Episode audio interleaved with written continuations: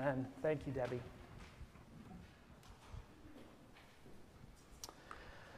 Well, as, as we come to the scripture, turn with me to Galatians chapter 5. We're going to be reading verses 13 through 26. It's on page 1812 in the Pew Bibles. And let me pray for us as we come to the Word. Lord, thank you for this good day. Thank you for uh, the space that we have and the people that we have been blessed with to be able to gather together. Uh, thank you that we have the opportunity to worship you. And we pray that now, as we come to the scriptures, that you'd open our hearts and minds. Um, by your Spirit, help us to understand more of who you are and how you're at work in our lives. And so we give this time to you. Pray that you'll use it for your purposes and to your glory. In Jesus' name we pray. Amen. So last week, we spent a good bit of time talking about spiritual gifts. Uh, that the idea or the truth that every follower of Jesus has been given a call and, and abilities that are to be used for God's purposes in the body of Christ. And we explored the mistake that some people make by thinking that only the people who are kind of up front you know, preachers and leaders and worship leaders are the ones who are given gifts in the church. When the reality is that every single, if you're a follower of Jesus, every single person has been given gifts and abilities and a purpose, a calling for the purposes of the kingdom of God in the world. So if you put your faith in Him, then the Holy Spirit is in you, empowering you. Now, this week, we're not going to talk about gifts and what we do because the Spirit of God is in us. We're going to talk about fruit, as I mentioned to the kids, how we know that the Spirit of God is at work in us. What is the evidence that we are being changed by God? If the Spirit's in me, there should be some sort of result of that in my life. Um, have you ever received a, a good message from someone, but it was delivered in the wrong way? So that the message didn't really come through. So I'll give you an example. I think this often happens in our families. And so I've, i see a number of kids out there. Well, all of us are kids at one time, right? Have you ever been forced to apologize to someone? You need to tell your brother that you're sorry for taking that from him. I'm sorry. Right? The, the message does not match the delivery, right, in that. Or have you ever been talking to your parents, and this is for sure for kids, and they respond as if they're listening, but they're actually not? Dad, dad, dad, today in Minecraft, I leveled up and I got a netherite pickaxe and a whole bodysuit. And it's like the best kind of material that there is. I've been trying for months to get this. Yeah, that, oh, that's great. That's awesome, son. I'm really glad to hear that. Right? Sometimes spouses do this too. Just saying. If the tone, attitude, attentiveness of the message doesn't match the words that are spoken, then we can tell that the motivation isn't really there, right? And if the motivation isn't true, doesn't match the message, then it kind of doesn't matter what the words actually are. You've heard the, uh, there's a saying, the medium is the message. This is the same idea as that. The way we say things, the way we live, communicates just as much as what we say and what we do. Similarly, our spirit given gifts that we talked about last week and this call to follow Jesus, they're useless to us if the way that we treat other people doesn't also reflect the love of God. All of us have seen well known and tremendously gifted leaders in the church fail, fall miserably, not because they didn't have a role to play and gifts to do great good in the world, but they fail because they chose themselves over other people. And they did, they've done more damage to the church than they have good in many cases. If our choices and our motivations and the way we live doesn't glorify God, then it kind of doesn't matter how gifted we are, right? So last week we studied 1 Corinthians 12 to understand spiritual gifts. And remember, Uh, the, the problem that Paul was addressing is that the Corinthian church was obsessed with getting like supernatural gifts for worship, like prophecy and particularly speaking in tongues.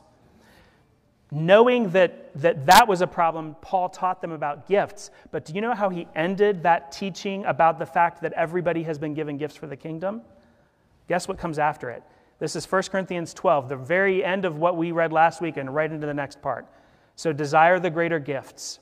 And now I will show you the most excellent way. If I speak in the tongues of men and of angels, but have not love, I am only a resounding gong or a banging cymbal.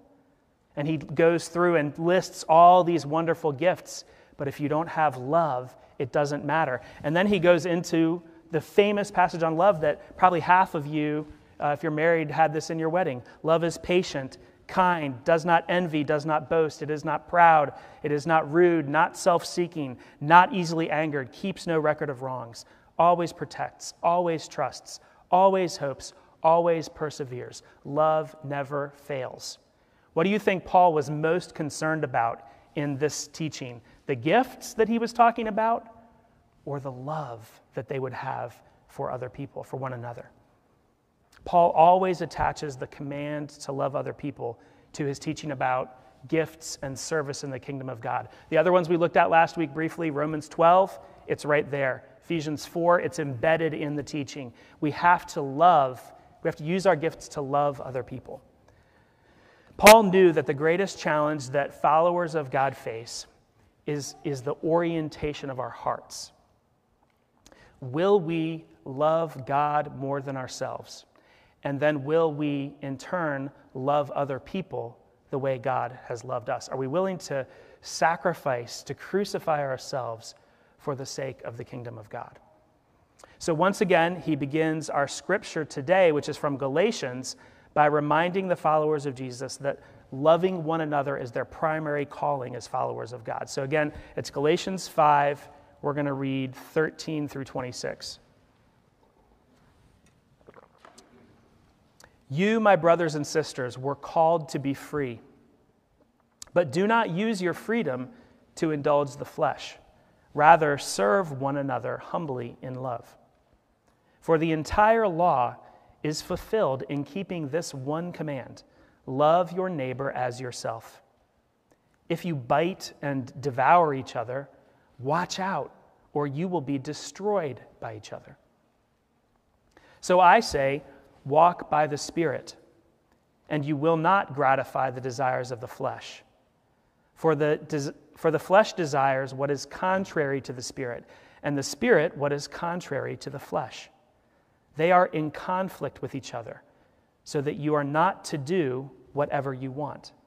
But if you are led by the Spirit, you are not under the law. The acts of the flesh are obvious sexual immorality, impurity and debauchery, idolatry and witchcraft, hatred, discord, jealousy, fits of rage, selfish ambition, dissensions, factions and envy, drunkenness, orgies, and the like. I warn you, as I did before that those who live like this will not inherit the kingdom of God. But the fruit of the Spirit is love, joy, peace, forbearance, kindness, goodness, faithfulness, gentleness, and self control. Against such things there is no law. Those who belong to Christ Jesus have crucified the flesh with its passions and desires. Since we live by the Spirit, let us keep in step with the Spirit. Let us not become conceited, provoking, and envying each other. All right, we'll stop there. So, the problem in Corinth that we looked at last week was disunity because of selfishness over gifts. Apparently, this church had a different set of problems, right? Actually, the church in Corinth had these problems too, but he was focused on a different problem that they had. Let me talk about the church in Galatia. So that's the city where these Christians live that Paul is writing to. And he's writing particularly because he's heard about some things that are happening. Most of the people at the church in Galatia had probably converted from some sort of paganism. So they were worshiping other gods, probably multiple gods, idols. Uh, probably sacrifice was involved in that. and very low moral expectations, or actually sometimes things that, that, the, Christ, that the church thought of and that the Hebrew people thought of as horrible, they lifted up or elevated as actually really good things. So when the people in Galatia who became Christians, these, these new converts, heard the message of the gospel, that if they put their faith in Jesus, that they were freed from their sin, they were given a great hope because they were given this final, finally a solution to the shame and guilt that they felt because of their sin. After all, they had consciences, right? So they knew that the way of living was wrong and they were looking for a way out. So they, were, they, they put their hope in Christ, they put their faith in Christ, but what some had forgotten or maybe misunderstood is that freedom from sin is not a freedom to sin. You see the difference? The Galatians were deceived into thinking that God had forgiven them and their souls were free and saved, and so it didn't matter how they lived their lives. Kind of a version of, because Jesus loves me and has forgiven me, it doesn't matter what I do. Remember, Don taught a few weeks ago that this was a common problem in the early church when it was entering into that Greek world is dualism, the, the idea that the soul is essentially separated from the body. And so when you're saved, your soul is saved, but your body you're going to leave behind here on earth, so it doesn't matter what you do with your body. And Paul's teaching and what we, we talked about that week no, our bodies are a temple of the Holy Spirit that is in us. And when we die and go to heaven, when, when the end of time comes, guess what we have? Resurrected bodies, real physical bodies that are part of our spirit and soul. They are intertwined with one another. So, this is why Paul lists the series of vices in verses 19 to 21. Now, that list of acts of the flesh um, are not typical of most people. In fact, probably many of you, as we were reading the list, that were like, I'm doing pretty good, right? I'm, at least some of these I know that I'm not involved with, right? There are very few who, regardless of whether they follow God or not, actually live fully this way. Um, after all, every person is being created in the image of God. And so we have a conscience in us that tells us that there's a right way to live and a wrong way to live. And when we're not following God, when we're not doing the right thing, there's a, like I said, a sense of shame and guilt and knowledge that it's not right. But what the list shows is what the end result is of a life that gets completely turned inward on itself. That, that that moral compass that's kind of embedded in us gets twisted and changed over time the more and more and more that we choose ourselves and reject God and turn away from other people. It's this idea that our own autonomy, who I am and what I want, that is the highest good. That is the sin that separated us from God in the first place and that separates us from other people too, right? It's, the, it's that self over everything else that leads to all the broken relationships in our lives. So, another way of framing that would be because Jesus loves me, it doesn't matter what I do. That is not the way of the Spirit. And so, Paul rightly condemns it here. Does that make sense? So that list is like the, the very end result of a life turned away from God. But there's another group of Christians that Paul's addressing in this passage as well that may be a little more hidden because we're not as familiar with their problems. Did you notice that a lot of the language had to do with the law?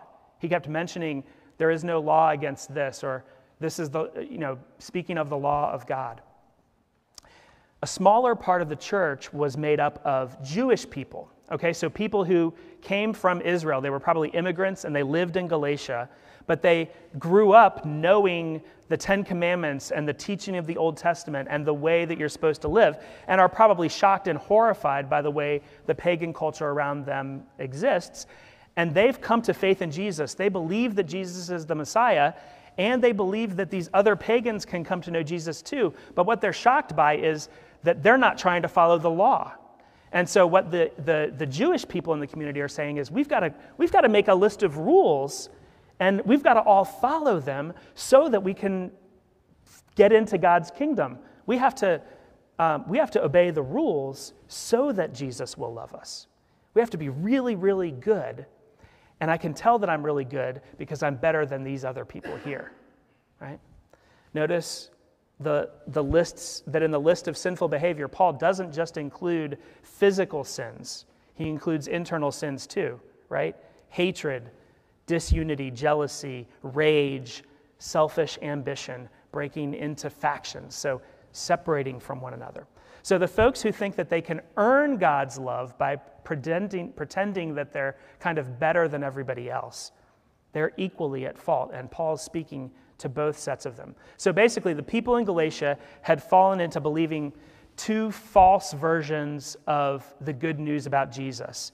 And these probably sound pretty familiar to us because we know people who have thought this way, and we all fall into both of these ways of thinking sometimes ourselves. So, false good news number one because Jesus loves me, it doesn't matter what I do. That is not true. False good news number two I have to be really good so that Jesus will love me. Have you heard that one or thought that one before yourself? I know I have. Neither of these ways of thinking and living is truly the way of Jesus. So, what is? Well, that's what the, the bulk of this passage is about. Two times in the scripture, Paul uses basically the same phrase to describe what he's calling the, the Galatians to do. In verse 16, he says, Walk in the Spirit. In verse uh, 26, he says, Keep in step with the Spirit.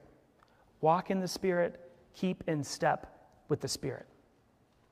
What he seems to be saying is that there is a way of following Jesus that is different than what the Galatians are experiencing. That if they could somehow, and if we could somehow keep in step with, uh, somehow participate with the Spirit of God, what He's doing in our hearts, then our lives will be increasingly defined by the other virtues. Can we try saying the, uh, the fruit of the Spirit again? You can cheat if you want to, but let's try to say it love, joy, peace, patience, kindness, goodness, faithfulness, gentleness, and self control. By the way, is anybody else bothered by the forbearance translation? I learned it patience, so we're going to say it patience, okay, people? I don't care if forbearance is a better translation. It's, it's still. Notice that the, the, the, the character of the, this list is different than the character of the vices, right? These are not things that we do, they're not actions that we take, they're certainly not laws that are kept. They're not rules to follow. They're a way of being that God produces in our lives. Some of them are internal to our hearts and our minds, like uh, the first couple joy and peace in life. Uh, those have to do with kind of an inner contentment that I know God and God knows me, and I'm okay. Goodness and self control are also kind of internal, that um, core desire for righteousness. So, a desire that my life would be right, and a desire of good for other people. And then self control, the agency and the willingness to not do, to work against my, my flesh, the things that I want to do. But most of the virtues, or the other half of the virtues at least, are more relational, right? They, they have to have an object for them. Patience and forbearance the, whichever word you want to use, you have to have somebody to forbear, someone to be patient with in order to practice that fruit, right? Uh, kindness and gentleness require someone to be kind and gentle too. And then the other one's goodness, faithfulness, and peace. There's an outward orientation in a way to those as well, right? That we're good to other people. We produce faithfulness in our lives. So, as with the gifts of the Spirit that we looked at last week, this is not an exhaustive list of everything that it means to follow the Spirit of God. So, it's not like a, a, a set of things that we do and we check the box, like, yep, I have mastered self control, right? No, it's a way of, of being that we, throughout our lives, as we walk in the Spirit, live into. Remember what we talked about last week that if you belong to Jesus, you've been given a spiritual transplant. Do you remember that image that I used last week? So there's a new heart, a new spiritual heart in you because the Spirit of God is in you. And God is reorienting that new heart to a different way of living. And the most important way that we're changed is by that very first fruit love. Love is the first one that's listed. And if you think about it, love leads to every other single one of those. Joy, pa- peace, patience, kindness, all of those things are demonstrations of love in one way or another, either love for God or love for other people. This is the same idea that I shared earlier. The medium is the message. The way that we live, the way that we love, keeping in step with the Spirit is the most important aspect of what it means to follow God. It's the kind of people that we are becoming that shows the world and speaks to the world the truth about who Jesus is. Now, this leads to a very important question. So think, you, think about this with me, and if, if I lost you, come back to me now, okay? Based on everything that we've talked about this morning, how do I know that I have the Spirit of God in me? I want everyone to think of one word from the passage that we've read that would sum up how we know that we have the Spirit of God in us. What is the evidence, the proof, the result of the Spirit of God in our lives? One word. Does everybody have one? Okay, on the count of three, I want you to say your word. Ready? One, two, three. Conflict. What did you say? Fruit? Anybody say fruit? Love? Some of the other ones? Let me explain what I mean by conflict being the evidence of the Spirit of God at work in my heart. There is a struggle, a, an internal battle between who I am in my flesh and who I am becoming in God. Look at what Paul says in verse 17, if you still have your scriptures open. It says, The flesh desires what is contrary to the Spirit, and the Spirit what is contrary to the flesh. They are in conflict with each other, so that you are not to do whatever you want. So, what that means is, I know the Spirit is in me because I am wrestling with this call to follow God versus this call to the flesh that lives inside of me, right? God is showing me what is contrary to his will through the scriptures for sure, but also because the Spirit of God lives in me and is pulling me away from the vices and toward bearing fruit in God's kingdom. So there's a way of life that is becoming clearer and clearer to me as a follower of Jesus as I walk with God. And the same is true for all of us. It is the fight that you experience, the internal tension in your heart and soul that shows that God is work in spite of that God is working in spite of whatever brokenness you've got inside you. Does that make sense? If you are experiencing tension in your life, turmoil, because you know that you're not who you ought to be, and you long to be changed. You long for your soul to be different. And so you're actively yielding your life to God. The conflict itself, the struggle, is evidence that the Spirit of God is at work in you. That's what keeping in the step with the Spirit means. Now, it's not the only thing that's evident. There is also the fruit. So, whatever you said before, you were right, okay? I was just messing with you. There is the process of growing up into all these attributes that also demonstrates the Spirit is at work. God does not leave a heart that He has saved alone. He doesn't leave us alone to figure out and work our sin for ourselves. Now, that doesn't mean that we're ever going to be close to perfect in any of the ways that are described in the fruit of the Spirit.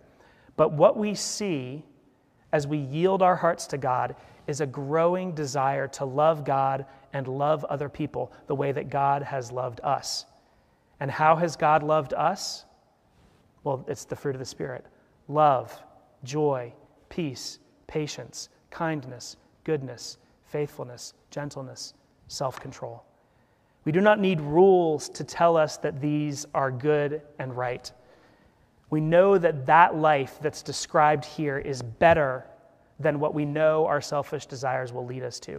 And we know that we can't grow that kind of fruit alone. And so, if you're a follower of Jesus, Your call is to continually, daily yield your heart to God. Seek to use your gifts in the kingdom and trust that the Spirit of God will produce and is producing fruit in these ways as we walk with Him. Amen?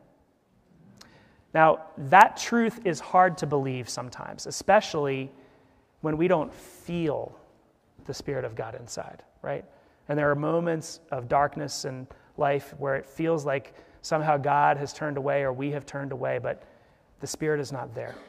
So we're going to give this idea more attention next week as we talk about what in Scripture is called the sanctifying work of the Holy Spirit. What does it look like as our lives are transformed by the Spirit of God? And why don't I always feel close to Him?